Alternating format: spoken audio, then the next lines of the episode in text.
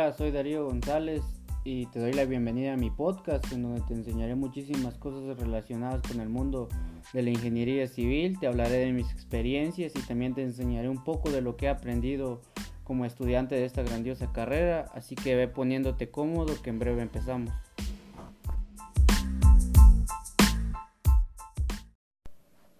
Hola, ¿qué tal? Espero que te encuentres bien. En este capítulo vamos a hablar acerca de los acabados en cielo y en pared. En, este podemos incluir los siguientes renglones de trabajo. El ensabietado y repello tanto en cielos, vigas y cenefas y en sillares, dinteles y paredes, el cernido en cielos, sillares, dinteles y paredes, la colocación de azulejo y piso, la pintura tanto en cielo como en paredes y la jardinización. Para empezar, el ensabietado es el proceso donde eliminamos todas las irregularidades del cielo, por lo que su proceso constructivo eh, incluye los siguientes. Eh, debemos de tomar como referencia la marca del nivel de piso terminado para marcar lo que son niveles en las cuatro esquinas y colocar las maestras, las cuales son guías para darle nivel o definir para que el cielo quede raso también debemos de ver lo que es la anchura de los andamios, que por lo general son tipo tarima, eh, picar y humedecer la superficie de la losa, cintear, el cual es el proceso de aplicación y pasado de arrastres, empapelar las cajas de electricidad, preparación y aplicación de mortero bastardo, que más adelante vamos a ver de qué se trata, el proceso de secamiento, la preparación y aplicación de mortero, que es una mezcla para el repello y en cuanto a las vigas es el mismo proceso variando únicamente lo que es la colocación de arrastres. Eh, entonces lo que queremos o buscamos en este proceso es emparejar todo el cielo ya que este se encuentra prefundido. Lo normal es que presente algunas irregularidades que pueden ser a causa del formaleteado entre otros. Para ello lo que debemos de hacer es picar, emparejar las irregularidades, se moja y aplicar la sabieta. Eh, la sabieta es una mezcla de cemento y arena. Eh, esta no lleva cal, es una mezcla bastante líquida, por lo que vamos a tener una especie de granceado en el cielo, lo que va a permitir tener una superficie regular, de tal manera que poco a poco vamos a ir emparejando a través de capas no muy gruesas. Eh, debemos de ver también que en los planos y en las especificaciones que el ensabietado y repello en el cielo de la losa sea aplicado en las áreas eh, en las que se indica en dichos planos. Esto porque si en algún ambiente se va a colocar algún tipo de cielo falso, no debemos de colocar ensabietado ya que sería doble trabajo. También debemos de ver en los planos que si no se especifican los materiales y el proceso constructivo para esta etapa, los trabajos y materiales deberán satisfacer las normas y especificaciones técnicas de construcción vigentes, por lo que en el caso de la sabieta la proporción por lo general es de una de cemento más dos de arena. En cuanto a la preparación de la superficie y de los materiales debemos de ver que sea picada y humedecida la superficie sobre la que se aplicará el mortero bastardo que eh, se llama así porque es un mortero que solo nos va a servir de relleno eh, que las muestras también estén colocadas a nivel y a escuadra. Como se mencionó anteriormente las muestras son guías de nivel sobre todo para el cielo ya que si bien es cierto que para paredes podemos colocar sabieta. Esto resulta un poco caro, por lo que en algunas ocasiones es mejor usar un predosificado como el monocapa, que en realidad resulta ser una bicapa porque usamos un, una de repello y una de, de cernido. También debemos de ver que los diferentes tipos de morteros sean preparados según sus componentes y granulometría y que su proporción volumétrica satisfaga la adherencia específica. Otra cosa que debemos de ver que la preparación de las mezclas sean realizadas sobre superficies limpias e impermeables. Eh, también debemos de ver que los morteros sean preparados con tiempo para que se homogenicen bien y se logren mejor, mejores resultados en su aplicación. Esto último hay que tenerlo en cuenta ya que el ensabietado es un arma de dos filos porque es excelente para reparar los materiales, pero es una desventaja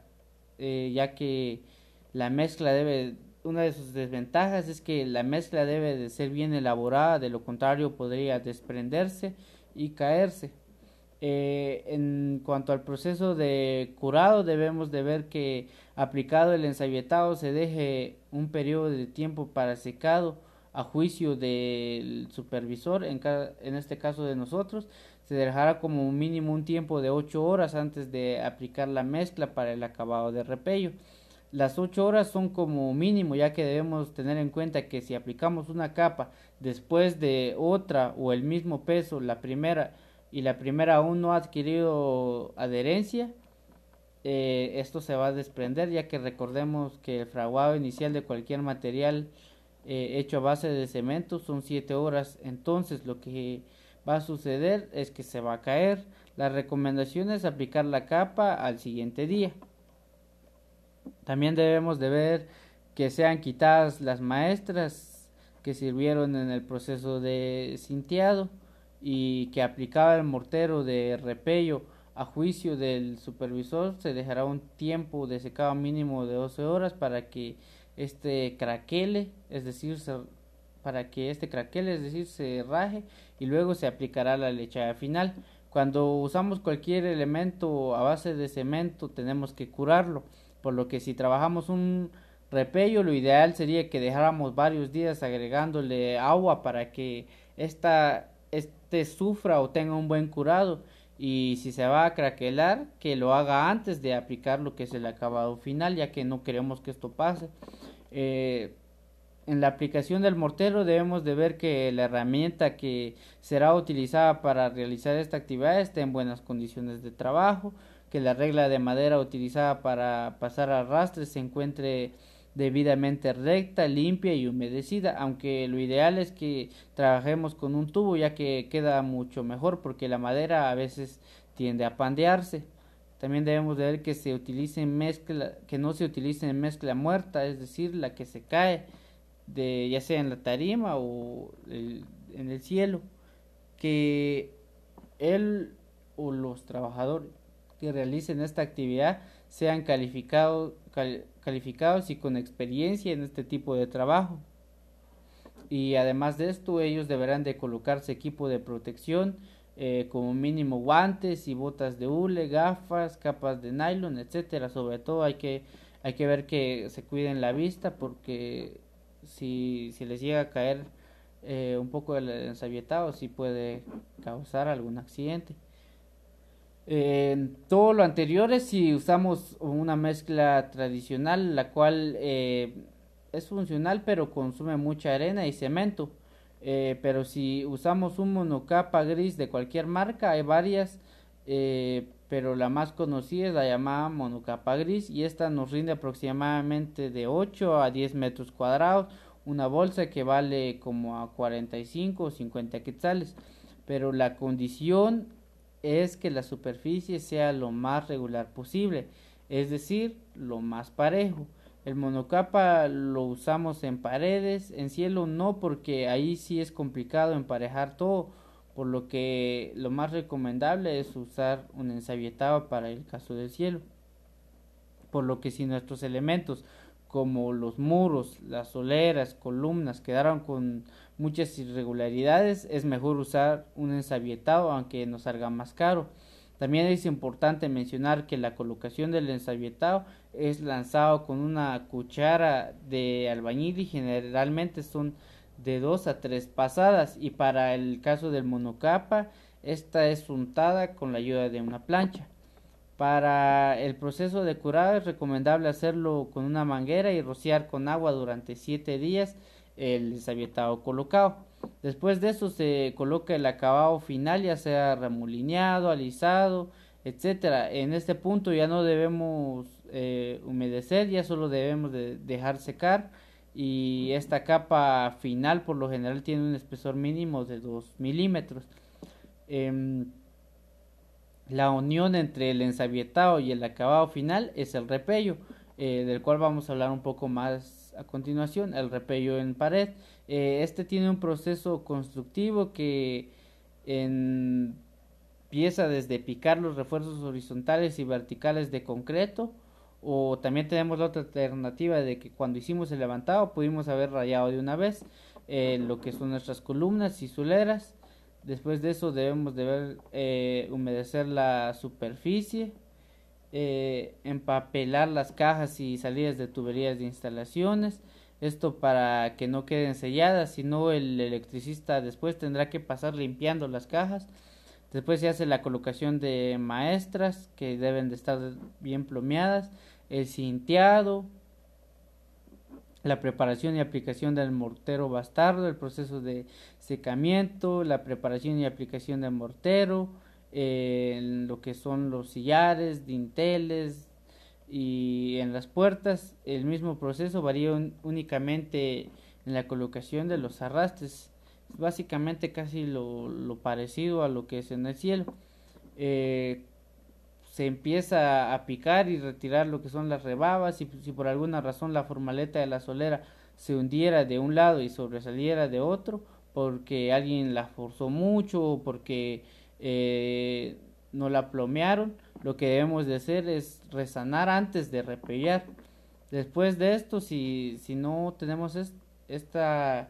este inconveniente o si ya lo o si ya hemos reparado o resanado eh, humedecemos las superficies con mangueras y se va preparando el mortero para después ser colocado con ayuda de las maestras y una regla o tubo con lo que obtendremos una superficie lisa y lista para lo que es nuestro acabado final. En cuanto a la preparación de la superficie y de los materiales para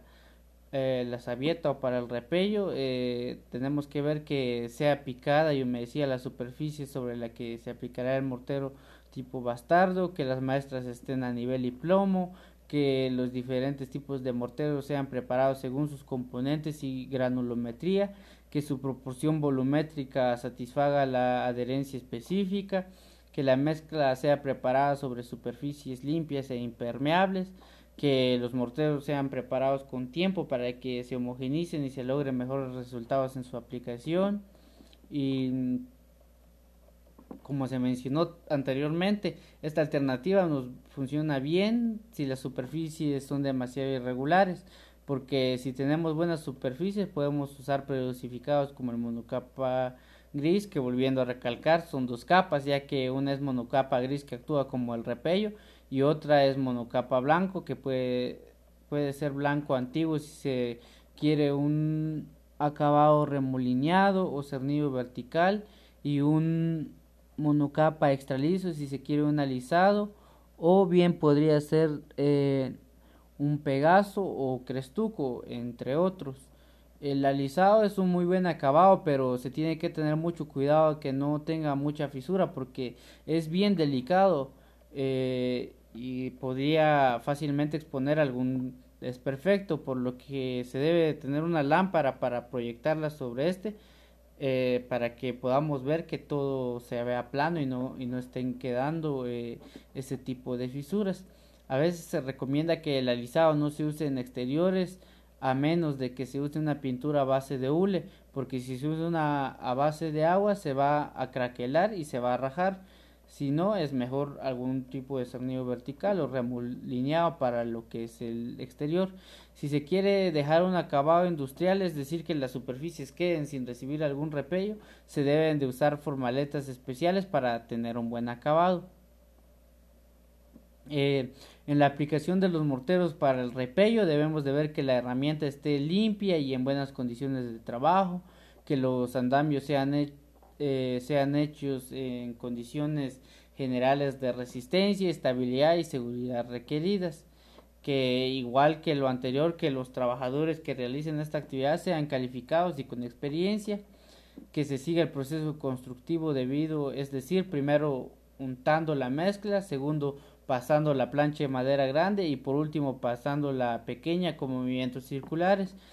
que sean desempapeladas y talladas las cajas de electricidad, que los filos de las vigas y las gotas estén debidamente talladas. En cuanto al retiro quitado de andamios, eh, hay que ver que estos sean desarmados debidamente y con cuidado y que si son de madera debemos de quitar todos los clavos. En cuanto a la preparación de la superficie y de los materiales, eh, básicamente usando una escobilla o brocha se humedecen las superficies a cernir o a blanquear y debemos de ver que al untar la mezcla se hagan movimientos en zigzag para ir tapando los poros que vayan quedando que en el caso del alisado el acabado puede el acabado eh, debe de tener un espesor mínimo posible de unos 2 milímetros que los componentes de los morteros sean mezclados secos hasta que tenga un color uniforme, que la mezcla esté homogénea y suficientemente plástica para adherirse a las superficies, es decir, esta deberá estar suave pero no aguada y firme pero no tiesa, que no esté siendo utilizada mezcla preparada el día anterior y que deba de tener un buen contenido de agua para evitar que la superficie en donde se está aplicando el repello la absorba, que el mortero, mortero sea preparado tal que su proporción volumétrica satisfaga la adherencia específica y que sea sobre superficies limpias e impermeables. El repello en promedio tiene un espesor de 1.2 centímetros, esto incluyendo lo que es el cernido, y no podría ser más, eh, ya que con un movimiento sísmico se despegaría. En el caso del monocapa, eh, de utilizarse este, este tiene básicamente un espesor de 3 a 4 milímetros. Siempre hay que tener en cuenta en los acabados, eh, no importando qué tipo de acabado de, repello le vamos a dar, hay que incluir siempre el cernido en nuestra cuantificación, ya que así eh, nos lo van a cobrar ya, ya sea en la mano de obra y en promedio eh, la colocación de el repello más cernido eh, anda entre unos 30 o 40 quetzales. Eh, en cuanto al cernido y, o blanqueado sobre super, superior de losa, esto básicamente son los pañuelos, aunque lo más recomendable es trabajar cuando se funde la losa con la ayuda de arrastres, por lo que estos quedarían monolíticamente con la losa, ya que si se hacen después debemos tener mucho cuidado eh, para que ésta no se levante. Todos sabemos que a los 28 días el concreto generalmente ya alcanzó el 99% de su resistencia, considerándose así un concreto viejo. Entonces, si yo quiero un mes después de haber fundido la losa hacer los pañuelos, ya tendríamos que ah, usar aditivos para poder pegar el concreto viejo con el nuevo. Y tendríamos que colocar películas muy delgadas de mezcla ya que al no llevar acero se debe de tener cuidado de que sea de que tengan un curado adecuado. Dicho esto hay que tomar en cuenta las pendientes y bajadas de aguas en promedio la vida de un pañuelo hecho después de fundir la losa es de dos años. Y por último tendríamos que algunas reparaciones de pañuelos que han sido fundidos después de, de que la losa ya, ya haya fraguado. Eh, algunas de estas reparaciones se puede hacer con piso de cemento líquido, ya que si se trabaja de otra forma, por lo general, eh, como mencionamos, a los dos años esta se va a empezar a levantar y necesitaríamos volver a hacer eso, algo que, que no es conveniente para el cliente. Y es así como hemos llegado al final del capítulo, así que yo me despido no sin antes agradecerte el que te hayas quedado hasta el final del podcast y desearte un día lleno de bendiciones.